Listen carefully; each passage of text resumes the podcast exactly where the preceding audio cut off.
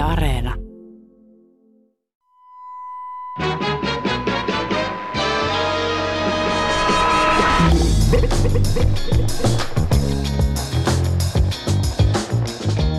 Oikein hyvää päivää ja tervetuloa kuplaan. Minä olen Aurora Rämö. Ja tältä kuulostaa Jani Halme. Tässä podcastissa me puhutaan mediasta. Tällä viikolla media tarkoittaa meille seuraavia kuvallisia asioita. Puhutaan kikkeleistä ja käppyröistä, piirakkoista ja pylväsdiagrammeista ja muista tavoista tehdä numeroista ja tiedosta visuaalisina.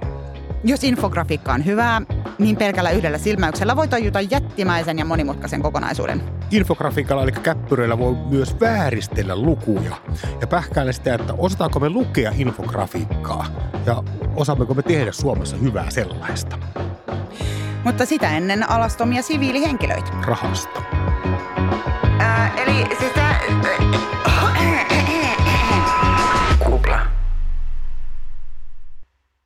Oletko sä pohtinut, että alastomuus ja porno, ne on tämmöisiä median liiketoimintamallien ja teknologisten kokeiluiden suoranaisia edelläkävijöitä? Tässä olet löytänyt jonkin mikään median edelläkävijä.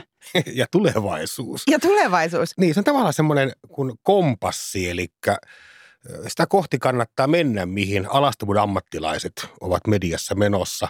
Nimittäin sen alan toimijat on kautta aikojen omaksunut uudet välineet ja kerronnan keinot hämmästyttävällä nopeudella. Mä oon siis kerrankin samaa mieltä, koska siis niistä pop-up-ikkunoista pornosivuilla oli aikanaan lähes yhtä vaikeaa päästä eroon kuin lehtimyistä nykyään. Niin kauas kun nyt nähdään median menneisyyteen, niin siellähän näkyy Gutenberg Johannes. Hän alkoi tuhatneljäsataaluvun puolivälissä keksi tavan, miten hän alkaa painaa raamattuja. Ja se, mitä meille ei kerrota koulussa, on se, että naapurirakennukseen hän teki toisen painokoneen jo ihan alkuvaiheessa. Ja siellä alettiin painaa sitten tämmöisiä pieniä lehdyköitä, missä oli kauniisti ilmaistuna eroottisia runoja. Mm-hmm. Ja hän pani sen naapurirakennuksen sen takia, kun ihan varma ei voinut olla, että miten tähän suhtaudutaan kadulla ja ehkä yläkerrassakin. Ja ne oli hurjan, hurjan suosittuja, nämä Gutenbergin painamat pikku- ja isotuhmat teokset. Ja voisi ehkä miettiä, että tästä lähti liikkeelle tavallaan tämmöinen aikuisviihteen massamediallinen kausi.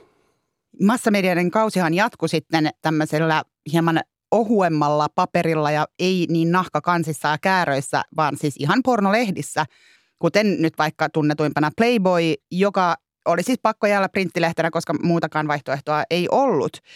Mutta tota, nämä ei ollut pelkästään keskiaukeaman haarovälejä, vaan esimerkiksi Playboy teki hyvinkin kunnianhimoista journalismia. Ja siis se oli ensimmäisten joukossa esimerkiksi, jotka nosti esiin, tämä oli vuonna yhdeksänkymmentäviisi, ää, transihmisten kokeman väkivallan. Ja tuolloin tammikuussa yhdeksänkymmentäviisi julkaistiin juttu transmiehen murhasta, josta sitten myöhemmin tehtiin elokuva Boys Don't Cry. En nyt tarkoita, että kaikki välttämättä näitä pidempiäkin juttuja luki, mutta niitä kuitenkin siellä oli. Ja kaikki, ketkä ei koskaan ole lukeneet Playboyta, niin tietää kuitenkin kuten sen, sinä. Kuten minä, monien muiden joukossa, niin tietää kuitenkin tämän, että siellä on ollut keskeisimmät kirjailijat, toimittajat ovat tehneet sinne tekstejä, jopa ihan sitten feministipäälliköksi noussut Margaret Atwood kirjoitti heille ja Norman Mailer ja Nobel-kirjailija Gabriel Garcia Marquez ja Kurt Vonnegut. Nämä muistaa aina sanoa. Vaikka niin muuta, nämä on sulle tutumpia niin, kuin tämä muuta, itse, itse muuta, lehdykkä. Niin muuta tiedä Playboysta, niin nämä on tämä rimpsuma osaan aina.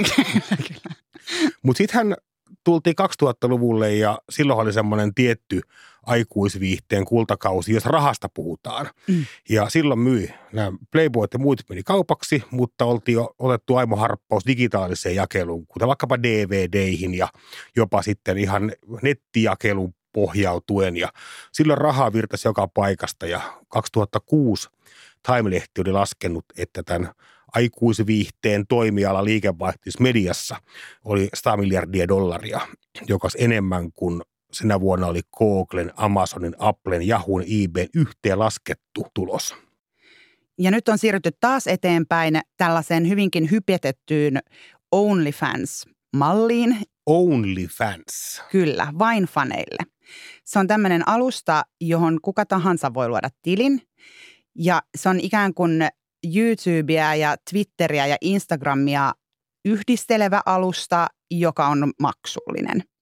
Eli minä voin luoda sinne tilin ja ryhtyä tekemään sisältöä, joka ohittaa ikään kuin tämmöiset Hugh Hefnerit ja muut pornoteollisuuden patut, jotka vetävät välistä rahaa ja hyväksi käyttävät minua pornonäyttelijää, vaan minä luon sinne tilin, sinä seuraat sitä ja maksat minulle tämmöiset hieman reipasotteisemman tätilajin sisällöstä viisi kaksikymmentä dollaria kuussa ja mä saan siitä kahdeksankymmentä prosenttia ja tämä alusta ottaa välistä kaksikymmentä prosenttia. Miettii, että median tulevaisuutta, niin otetaan ensin vaikka raha. Rikastuuko ihminen? Voikohan rikastua OnlyFansissa itseään esittelemällä? Mitä luulet? Heikosti. Voiko pornolla rikastua? tota, siis kyllä ja ei. Äh, mehän ei tiedetä mitään muuta kuin summat, jotka nämä äh, sisällön tuottajat ovat julkisesti kertoneet.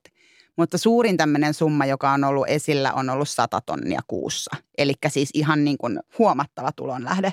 Lienee syytä olettaa, että se kärki on aika kapea, kuten kaikessa digitaalisessa mediassa tällä hetkellä on. Oli se Spotify, oli se YouTube, oli se mediatalo ja rahajako, niin maailma menee siihen, että ykköset saa kauhean paljon ja kolmannen ei välttämättä enää yhtään mitään. Joo, se on, se on täysin näin. Puolet OnlyFans-sisällön tuottajista tienaa enintään satasen kuussa. Tiedämmekö, miten tämä henkilö on saanut nämä rahat ja seuraajat? Eli miten tämä sadantuhannen dollarin henkilö on saanut seuraajansa vai niin, rahansa? Kyllä. Tiedetään sen verran, että tämä eniten seuraajia OnlyFansissa kerännyt henkilö on taiteilija nimeltään Jem Wolfie. Jem Wolfie. Kyllä, pistänyt mieleen, jo, jolla on siis kahdeksansataatuhatta seuraajaa. Vaikuttavaa. Kyllä. Hän oli siis aiemmin Instagram-julkkis, joka oli kerännyt Instagramissa, joka on siis ilmainen kuvapalvelu, yli kaksi miljoonaa seuraajaa. Ja sitten Jem Wolfin tili bännättiin, eli poistettiin lopullisesti, koska se rikkoi niin usein tällaisia yhteisösääntöjä liittyen alastomuuteen ja nännien näyttämiseen ja milloin mihinkin. Ja Jem Wolfie siirtyi sitten OnlyFansiin ja, ja varmastikin suurin osa tästä seuraajapohjasta on peräisin Instagramista. Eli pelkästään maksullisessa palvelussa itsensä myyminen, niin, niin, tota, niin se on hyvin paljon vaikeampaa. Tämä muistuttaa jotenkin tämmöistä suomalaisenkin toimittajan arkea. Oikeastaan minkä tahansa tahon, joka tuottaa sisältöä digitaalisiin medioihin. Että se, että sä teet hyvää työtä yhdessä kanavassa, ei riitä, vaan sun pitää olla tosi aktiivinen ympäri verkkoa, promota omaa sisältöäsi, omia artikkeleitasi, houkutella ihmisiä Twitteristä, Instagramista, YouTubeen, YouTubesta, Instagramiin ja niin edelleen. Mä en ole hirveästi, Aurora, nähnyt sun postaavan omista artikkeleistasi. Miksi et sä promoon niitä? No mä koen sen lähinnä kiusallisena. Mä oon varmaan hyvinkin vanhanaikainen tässä, mutta mä ajattelen, että ne nyt ei ole pelkästään mun artikkeleita, vaan ne on lehden artikkeleita ja mä en ole mikään lehden markkinointiosasto, niin, niin tavallaan mä teen työni ja he tekevät sitten työnsä. Ja... Mutta mut tämä on meidän kahden podcast ja mä oon ainoa, joka promoo näitä juttuja tuolla. Onko mä sun markkinointiosastossa? Oot, oot. Kyllä sä, sä oot paljon laajakkaampi sellaisessa. Sä teet sitä työkseskin. Se on oikeasti aika paikkapaikkoin vaikeaa, nihkeää ja jopa kiusallista, että miten mä promoan joka viikko omaa ohjelmaa, kolumneja milloin missäkin, niin että se ei vaikuta jotenkin ihan täysin pölvästiltä. Ja mä en ymmärrä, miksi mä oon tehnyt tässä niin vaikeata. Miksi mä en vaan sano, että tässä on muuten niin järjettömän hyvä teksti. Mä itse sen tehnyt, lukekaa se nyt äkkiä tästä näin. Voiko se johtua siitä, että se on vähän pölvästiä? Näin se pölvästiä on, mutta miksi me ollaan tämmöisen niin kuin mediahäpeän vankeja? Miksi me annetaan itsellämme oikeus ylipäätään olla promoamatta niitä? Pitäisi vaan rohkeammin sanoa, että täällä, täällä sitä on mahtavaa kontenttia. Niin, no mä, mä oon kyllä siis vahvasti sitä mieltä, että osa median kriisistä johtuu siitä, että erilaiset toimittajat käy joka kanavassa kertomassa asioista, joista ne ei tiedä yhtään mitään. Se ei varsinaisesti lisää niiden juttujen uskottavuutta, niin olen itse luopunut tästä suurimmalti osin. Palataksemme hieman erottisempiin tunnelmiin, niin OnlyFansissa paitsi täytyy markkinoida itseään tämän maksullisen palvelun ulkopuolella, myös opetella pitämään ne asiakkaat tai maksajat siinä palvelun piirissä. Eli täytyy olla innovatiivinen ja tuottaa erilaisia sisältöjä, eihän kukaan jaksa katsoa niitä samoja kuvia joka päivä uudelleen.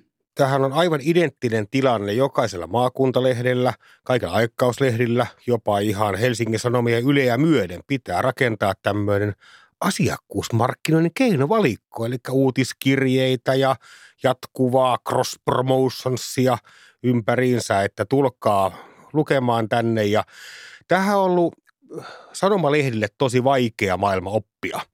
Eli he ovat tottuneet siihen, että nämä asiakkuudet on elinikäisiä, että se mm. perälauta vuotaa sinne hautausmaalle. Kyllä, meillä Suomen Kuvalehdessä ajatellaan juuri näin. Ja tosi moni mediatalo ajattelee myös jotenkin kummalla tavalla niin, että niille asiakkaille, ketkä me ollaan jo saatu, niin voidaan myydä kalleimmalla tämä tuote kuin muille ihmisille. Eli kestotilaus on kaikkein kallein tilausmuoto. Se on juuri näin, ja siis tavallaan jos jotakin tästä nyt...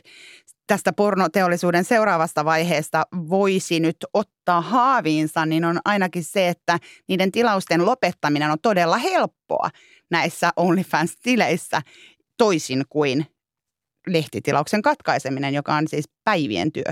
Tämä on se innoittava ajatus OnlyFansissa ja muissa nettiä demokratisoivissa palveluissa on toki se, että niissä ei ole sportinvartijaa. Kyllä.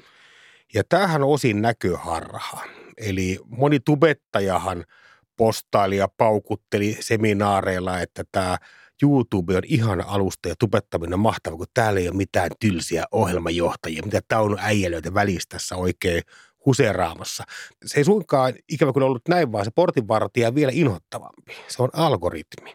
Kyllä. Ja se pakottaa nämä tekijät oikeastaan alusta kuin alusta niin tekemään joka päivä tosi pitkää, olemaan valtavasti yhteyksissä näihin tilaajiinsa. Ja se on hurjan iso työmäärä, jota joutuu tekemään maailmassa, jos ei olekaan portinvartijoita. Kyllä, esimerkiksi tämmöinen OnlyFans-pornotähti Stoija lähettää seuraajilleen reilut kaksikymmentä viestiä joka päivä. Eli tässä on nyt todella tiiviistä asiakasrajapinnassa liikkumisesta kysymys. Tämä teknologiajättien portinvartijuus näkyy muun muassa siinä, että OnlyFansilla ei ole lainkaan sovellusta. Eli sitä ei voi käyttää kännykällä, koska ää, Applen säännöt kieltää pornografisen sisällön.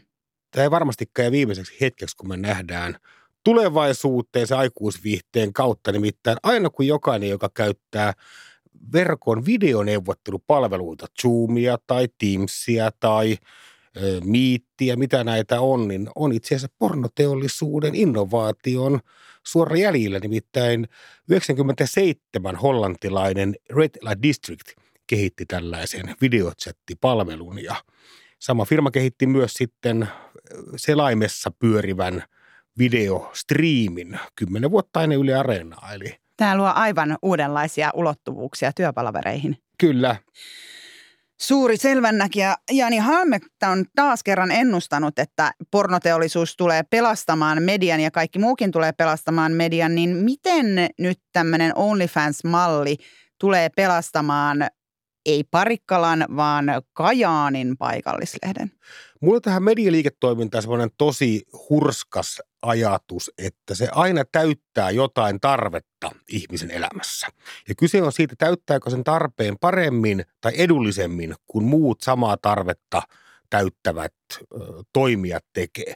Ja selvästikin, jos tämmöinen OnlyFans täyttää varmasti jonkinnäköisen virtuaalityttöystävän, jonkinnäköisten niin kuin ihmisten erottisten tarpeiden tyydyttämistä, niin voisi olla mahdollista, että ihmiset on Kajaanissa halukkaita maksamaan mediasta, joka on vielä useammassa kanavassa läsnä heidän kanssaan, hirvittäin henkilökohtaisesti palvelee.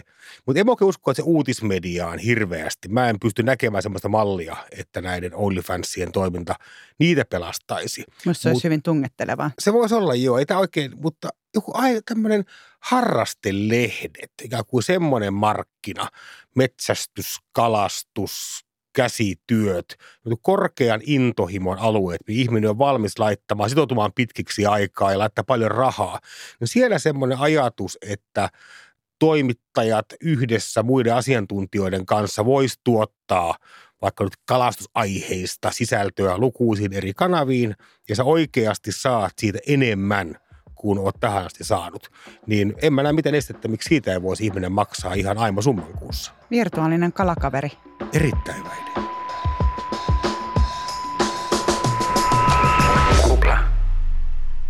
Siis tämmöinen tota, niin sanotaan Likärtin asteikolla tehty kysely, eli siinä esitetään väite ja sitten pyritään ottamaan kantaa täysin samaa mieltä, jokseenkin samaa mieltä, niin edespäin. Ää, Tässä informaatiomuotoilija Juuso Koponen esittelee meille Imagelehteen tekemäänsä infografiikkaa. Mä oon silleen niin kuin tylsä tyyppi, että mun mielestä nämä niin kuin kaksisataa vuotta vanhat esitystavat on usein parhaita, ja se on se syy, miksi ne on pysynyt niin kuin tämän koko ajan suosituimpana. Koponen on suomalaisen informaation muotoilun pioneereja, yrittäjä ja graafikko, joka aloitti infomuotoiluuransa opettamalla, mutta on tehnyt datavisualisointeja moniin eri medioihin. Nykyisin hänellä on Imagessa oma infomuotoilupalsta. Siis informaatiomuotoilulla nyt yksinkertaisesti tarvitaan sitä, että tieto on esitetty visuaalisesti selkeässä muodossa. Eli tarkoitus ei ole ainoastaan houkutella lukijaa tai koristella sitä tietoa, vaan että tuoda näkyväksi esimerkiksi numeroiden suhteita, joka on hankalaa tekstissä tai edes taulukossa. Me emme ymmärrä numeroita intuitiivisesti. Jos jollekin lyödään taulukko, jossa on viisikymmentä numeroa, niin se, että siitä saa niinku tolkkua, että mitä nämä numerot merkitsevät, miten ne suhteutuu toisiinsa, siinä menee tosi kauan aikaa, harva lukija siihen ryhtyy. Jos ne samat viisikymmentä numeroa pystytään visualisoimaan oivalluksia synnyttävällä tavalla, niin lukija saattaa tajuta sen aiheen niin kuin muutamassa sekunnissa, ainakin jollain tasolla huomattavasti paremmin kuin vaan sen taulukon tai tekstin nojalla. Esimerkiksi Bill Gatesin säätiö, Bill ja Melinda Gatesin säätiö, niin on, on perustettu kuulemma sen perusteella, että Bill Gates näki New York Timesissa pienen pylväskuvion siitä, että mitkä ovat maailman isoimmat tappajat kehitysmaissa. Kaikki tämmöisiä kohtuullisen helposti hoidettavia tauteja, niin kuin esimerkiksi malaria. Se on ehkä se ultimaattinen, että joku miljardööri päättää käyttää omaisuutensa meidän, meidän yhteiseen hyvään nähtyään tämmöisen graafin. Eli, eli että maailma muuttuu paremmaksi. Siihen mun mielestä pyritään. Mitkä on tämmöiset infograafikon tai informaatiomuotoilijan perussoinnut? Jos miettii, että kolmella soinnulla tehdään rock-klassikko. Joo. Mitkä on se tämmöiset niin kuin perustyövälineet? Perustyövälineet, no voisi ajatella, että on nämä niin kuin tilastografiikan klassikot, eli, eli tota pylväs- ja viivakuvio ja varauksin myös piirakkakuvio. Piirakkakuviolla on aika huono maine alan ammattilaisten keskuudessa. Tämmöisessä Edward Tufte on sanonut, että, joka on tämmöinen guru meidän alalla, että ainut, mikä on huonompi kuin piirakkakuvio, on useita piirakkakuvioita. Mutta tota, tutkimusten mukaan ihmiset kyllä lukee niitä ihan hyvin. Se on niin kuin yksi mun mielestä tämmöinen setti. Toinen on kartat. Ja sitten ehkä kolmantena tulee tämmöiset niin kuin uudet interaktiiviset liikkuvat makeet crazit jutut, joita käytetään sitten vähän niin kuin enemmän mausteena. Mikä on piirakkakuviossa vikana?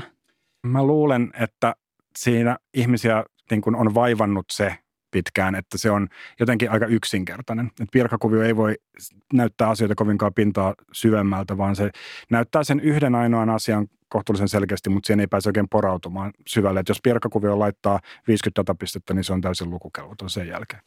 Törmäsin tämmöisen Metrolehden piirakka-infografiikkaan, jossa on aina, tässä on keltainen pallo, jep, jonka sisällä on pieni valkoinen pallo. Kyllä. Ja tää, tässä on visualisoitu muun muassa kysymyksiä, ovatko lottopotit jo liian suuria ja pitäisikö olla poliiseja enemmän? Kyllä ei. Oliko naisten paras aika yleisurheilussa kaksi tuntia neljäkymmentäyksi minuuttia, kun miesten oli kaksi kaksikymmentä? Ja nämä kaikki graafit on identtisiä. Kyllä. Nämä niin sanotut munankeltuaiset, tämä on tota klassikko. Toi on valitettavan yleistä, että tämä infografiikan tekeminen tuntuu niin pelottavalta monesta graafikoista, että otetaan joku valmis pohja, johon vaihdetaan numerot. Metro on veisän aikanaan niin kuin vielä pidemmälle kuin muut, että käytti tosiaan identtisesti samaa graafia vuodesta toiseen, riippumatta siitä, mitä numerot on. Monesti haetaan jostain stokkikuvapalvelusta joku, joku pylpyrä ja lisätään siihen. Vähän ehkä muutetaan pylväiden pituuksia. Se on aika masentavaa. Viimeisin tämän infografiikka, joka itselleni jäänyt mieleen, varmaan monelle on tämä koronan hoitamiseen liittyvä kurvin laskemisen Joo. käppyrä. Washington Postissa julkaistu. Kuuluuko se näihin moderneihin klassikoihin? Kyllä sitä varmasti voi pitää klassikkona, ja mä luulen, että se ehkä ikään kuin pyykinpesu siitä, että mikä sen rooli ja merkitys ja, ja historia on, niin on ehkä vielä tekemättä, että sitä kyseistä flatten the curve graafia, niin Andy Kirk-niminen informaatiomuotoilija ja informaatiomuotoilun opettaja niin löysi jo silloin viime keväänä niin kymmeniä eri esimerkkejä siitä graafista, että kuka sen on ihan ensimmäisenä tehnyt. En tiedä, onko se tavallaan selvinnyt, että moni, moni mediasta toisti ja, ja moni median ulkopuolellakin.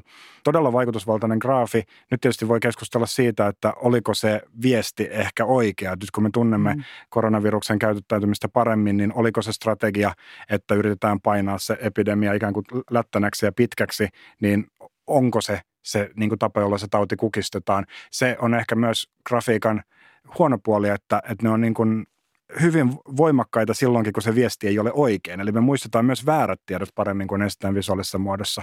Mulla ei siis ole kantaa tähän, koska mä en ole epidemiologi, mutta sellaista keskustelua on käyty, että ehkä se flatten the curve ei ollut se tapa, jolla tämä epidemia olisi pitänyt hoitaa.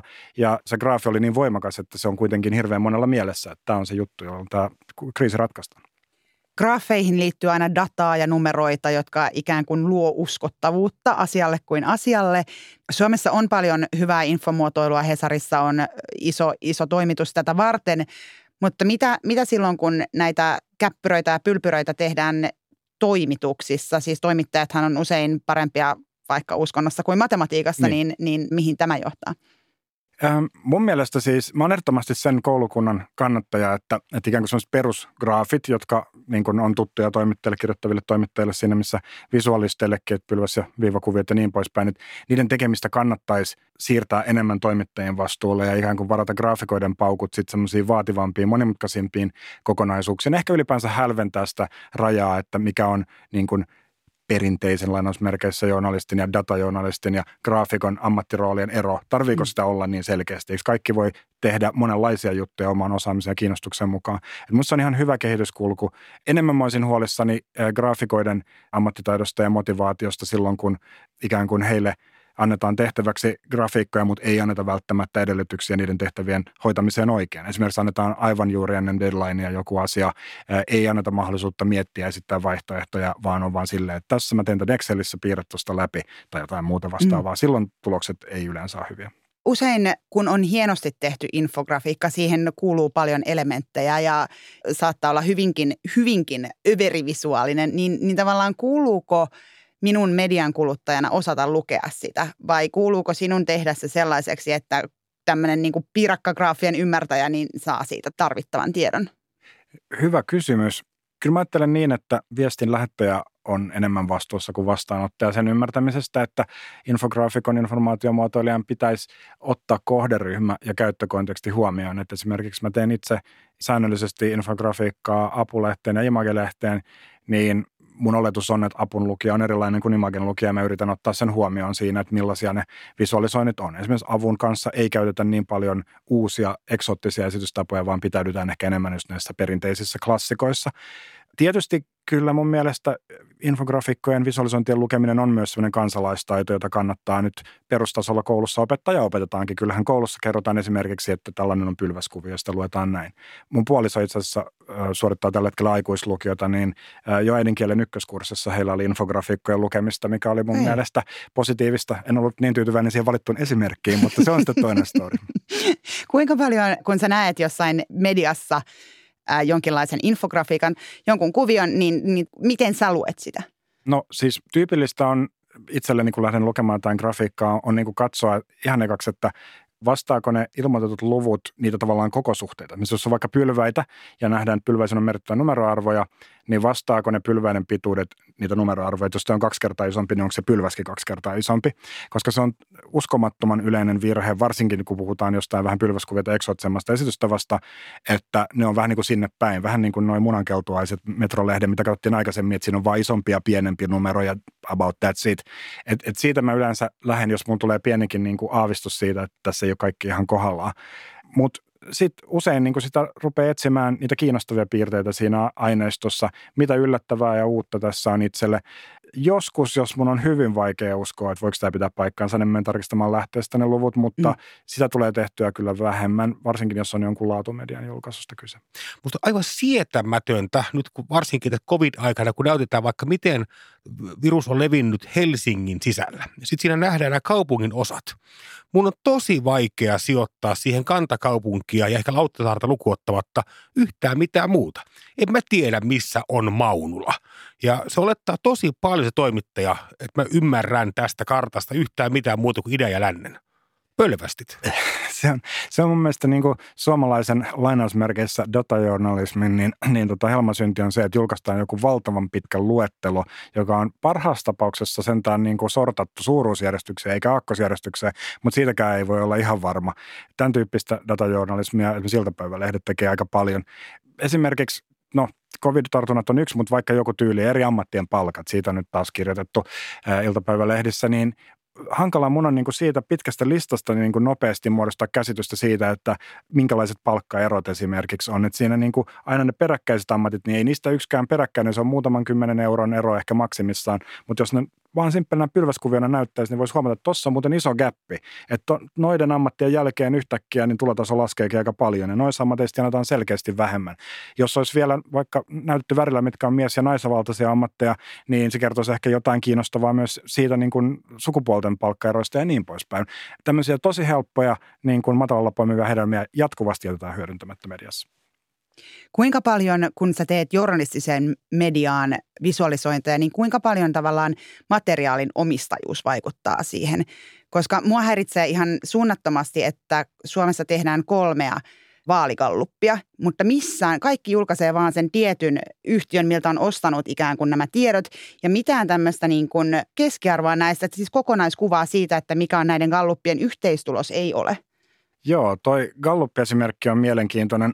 Mä en usko, että se liittyy tiedon omistajuuteen, koska kyllähän ne tiedot sitten kun on julkaistu on kenen tahansa käyttävissä. Tiedolla ei ole tekijänoikeuden suojaa. Mä luulen, että tämä liittyy vähän siihen, että toimittajilla keskimäärin niin kuin sanoit, että saattaa olla, että oli parempi äidinkielessä kuin matikassa koulussa, että numerot vähän pelottaa ja se tuntuu niin kuin riskaabelilta lähteä itse keskiarvostamaan esimerkiksi jotain lukuja ja tottahan se on, että ei niitä ihan sillä lailla pidäkään Gallup-lukuja keskiarvostaa, että otetaan Ylen luvut ja Alman luvut ja lasketaan niistä keskiarvo. Siinä pitää painottaa ja näin, mutta se ei ole vaikeaa. Informaatiomuotoilu piste fi-blogissa on muuten kirjoittamani artikkeli tästä, miten se tehdään. Muun muassa Vihreä Lanka sitä aikanaan teki, mutta se on, se on varmaan ainut suomalainen media, jonka tiedän tekevän tämmöistä kevyttä, kevyttä mielipidemittaisten aggregointia. En ole itse kokenut, että tiedon omistajuus olisi ollut datajournalismin esteenä, mutta toisaalta Suomessa ollaan vielä semmoisessa low hanging fruits vaiheessa, että täällä on vielä uutisarvoista se, että minä datajournalisti käyn hakemassa tilastokeskuksen tietokannasta jotain, joka tahansa muukin voi sieltä hakea ja teen siitä grafiikan esimerkiksi jossain Yhdysvalloissa, niin toi on niin joka päivästä, että sillä ei enää skuuppeja saada aikaiseksi, vaan, vaan täytyy oikeasti niin kuin nähdä enemmän vaivaa sen datan keräämiseen, siivoamiseen, yhteismitallistamiseen ja muuhun semmoiseen, eikä niinkään siihen, että miltä se sitten näyttää se paketti visuaalisessa mielessä, joka on tietenkin tärkeää, mutta se on vaan se niin kuin Tota, viimeiset kymmenen prosenttia projektista tuommoisessa vähän vaativammassa datajournalistisessa projektissa. Netissä levii hirveän helposti tällaisia kansalaisjournalistisia kyhäelmiä erilaisista luvuista ja, ja niitä on sijoitettu, sijoitettu graafiin ja sitten sitä on helppo twiitata eteenpäin. Se on varmasti hyvä asia, että ihmiset osaavat tehdä tällaisia ja pystyvät sillä tavalla välittämään sanomaansa, mutta että onko tämä aiheuttanut jotain konkreettisia ongelmia, väärän tiedon levittämistä? Ihan, ihan varmasti on. Siis visualisointien vahvuus on se, että kuvat kiinnostaa. Heti kun joku esitetään kuvallisessa muodossa, niin se, se tavallaan vetää puoleensa.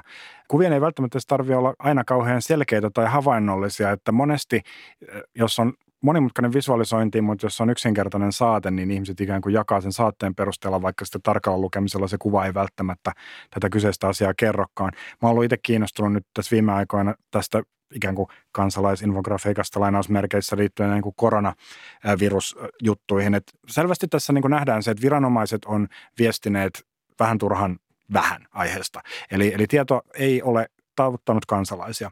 Media tekee parhaansa. Tiedän, että ainakin Ylellä niin ne automaattisesti generoidut koronagrafiikat on lehden luetuimpia sisältöjä siellä verkossa, varmaan Hesarilla ja muilla sama. Mutta silti vielä on sellaisesti iso kysyntä, että, että mistä haluat tietää nopeammin ja mm. niin kuin käänteistä, trendissä ja, ja muuta. Et ei katsota vaan niitä T H L:n kahden viikon lukuja, vaan halutaan nähdä päiväkohtaisia lukuja, halutaan nähdä osaryhmiä ja, ja muuta. T H L:n tutkimusprofessori Markku Peltonen twiittaa Suomen ja Pohjoismaiden koronatapauksista graafeilla höystettynä. Hän on noin kolmetoistatuhatta seuraajaa ja se on, se on todella hyvää semmoista asiantuntijaviestintää, mutta sitten esimerkiksi vaikkapa Ilkka Rauvola, joka on käsittääkseni pörssianalyytikko, niin twiittaa todella hankalasti tulkittavia käppyröitä tämmöisellä vähän eroon koronasta näkökulmalla, että nyt rajat kiinni ja koulut kiinni ja niin poispäin. Saa valtavasti näkyvyyttä, noin kolmetuhatta seuraajaa, pyörittää omaa altistumiset piste fi-sivustoa.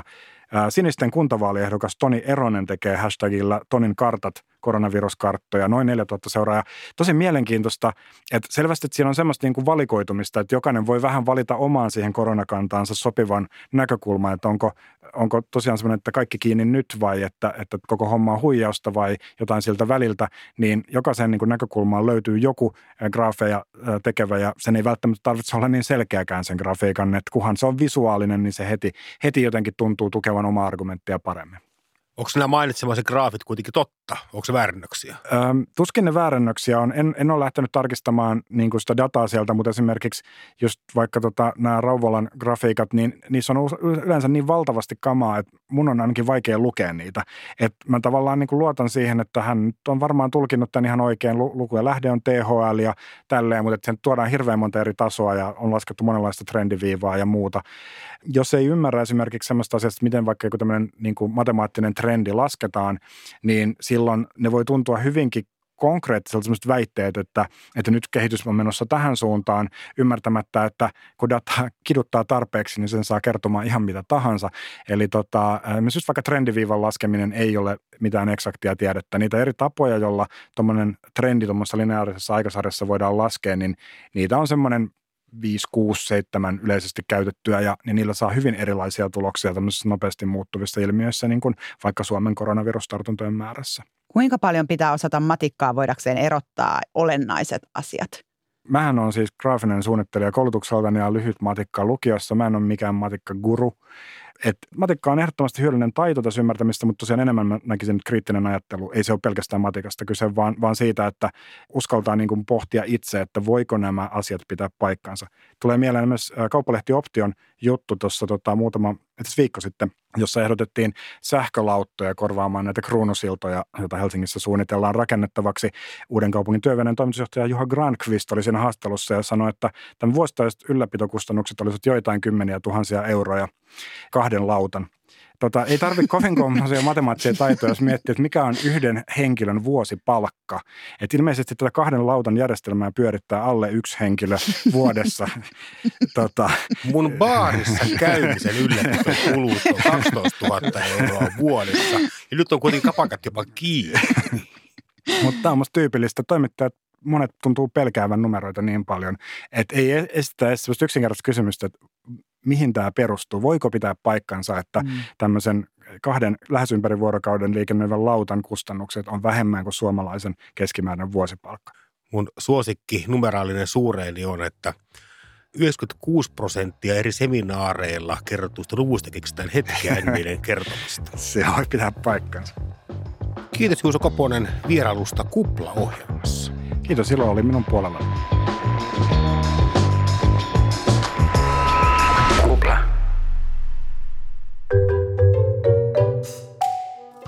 Kupla-ohjelmat päättyy himoitun mediaräpylä huomion osoituksen antamiseen ja tällä pystillä haluamme nostaa esiin ajankohtaisen mediallisen ilmiön meiltä tai muualta. Aurora, sulla on tämän viikon mediaräpylä pokaali kädessäsi. Kyllä, kyllä. Ja tällä viikolla se menee Valtiotalouden tarkastusviraston ylijohtajalle Tytti Yliviikarille. Yliviikarille? Yliviikarin Tytille. Hän on onnistunut aiheuttamaan ehkäpä suurimman valtiohallinnon kriisin pitkään aikaan, muun muassa käyttämällä V T V:n rahoja omiin kuluihin, johtamalla pelolla, vääristelemällä tarkastusraportteja ja vastaavaa tällaista toimintaa, jota tutkii jo keskusrikospoliisi ja erilaiset valiokunnat eduskunnassa. Ja nimenomaan mediaräpylä Yliviikarille menee sen takia, että hän ei ole vieläkään suostunut tämän podcastin nauhoittamiseen mennessä yhdenkään median haastatteluun, eikä millään tavalla kommentoimaan näitä melko raskauttaviakin syytöksiä, mutta tämä on väistämättä edessä. Ja Yliviikari on käyttänyt V T V-rahoja muun muassa tämmöisiin asioihin kuin hiusmuotoiluvalmennus ja tämmöinen ikään kuin varmaan kasvohoito, jonka nimi on Extreme Mega Mask. Extreme Mega Mask? Kyllä. Ja koska me olemme rakentava ohjelma, niin haluamme Mega Mask Yliviikarille tarjota pari vinkkiä, koska hän ei ole siis ensimmäinen johtaja, joka on näihin meikkiasioihin keskittynyt työnantajansa rahoilla. Ja ei ole ensimmäinen, jolla on ollut ongelmia erottaa, että mikä lasketaan edustuskuluksi ja mikä ei. Vuonna kaksituhattaseitsemäntoista Suomen kiinteistövälittäjäliiton entinen toimitusjohtaja Jaana Anttila-Kangas sai ehdollista vankeutta törkeästä kavalluksesta. Nimittäin tuomioistuin ei pitänyt lainkaan uskottavana, Joo. että Anttila-Kangas olisi ostanut Minna Parikan ja Pura Lopesin kenkiä terveyssyistä tai että olisi huiveja hankittu kiinteistövälittäjäliiton yhteiskäyttöön tai että pitsipaita ja alushousut olisi hankittu arpajaispalkinnoksi tai että hame- ja alusvaatteita olisi ostettu sen takia, jotta ne voitaisiin pilkkoa ja näillä repaleilla somistaa toimistoa. Onko hän tällaista pajuun köyttä syöttänyt oikeudelle? Kyllä, eli kun Tytti sitten viimein jossain vaiheessa pakotettuna astuu median eteen, niin ei ainakaan näitä perusteita kannata käyttää nyt näillä erilaisille hiusmuotoiluvalmennuksille. Ja multa saa hiusmuotoiluvalmennusta ihan... Ilman minkäännäköistä korvausta minä kyllä mielelläni avaan näitä suloja ja saloja, mikä tähän asiaan liittyy. Mä luulen, ettei puhelin hirveästi soi.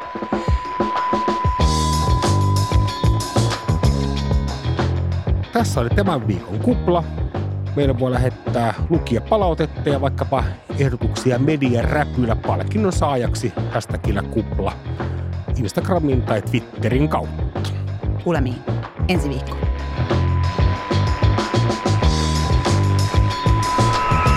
Kupla.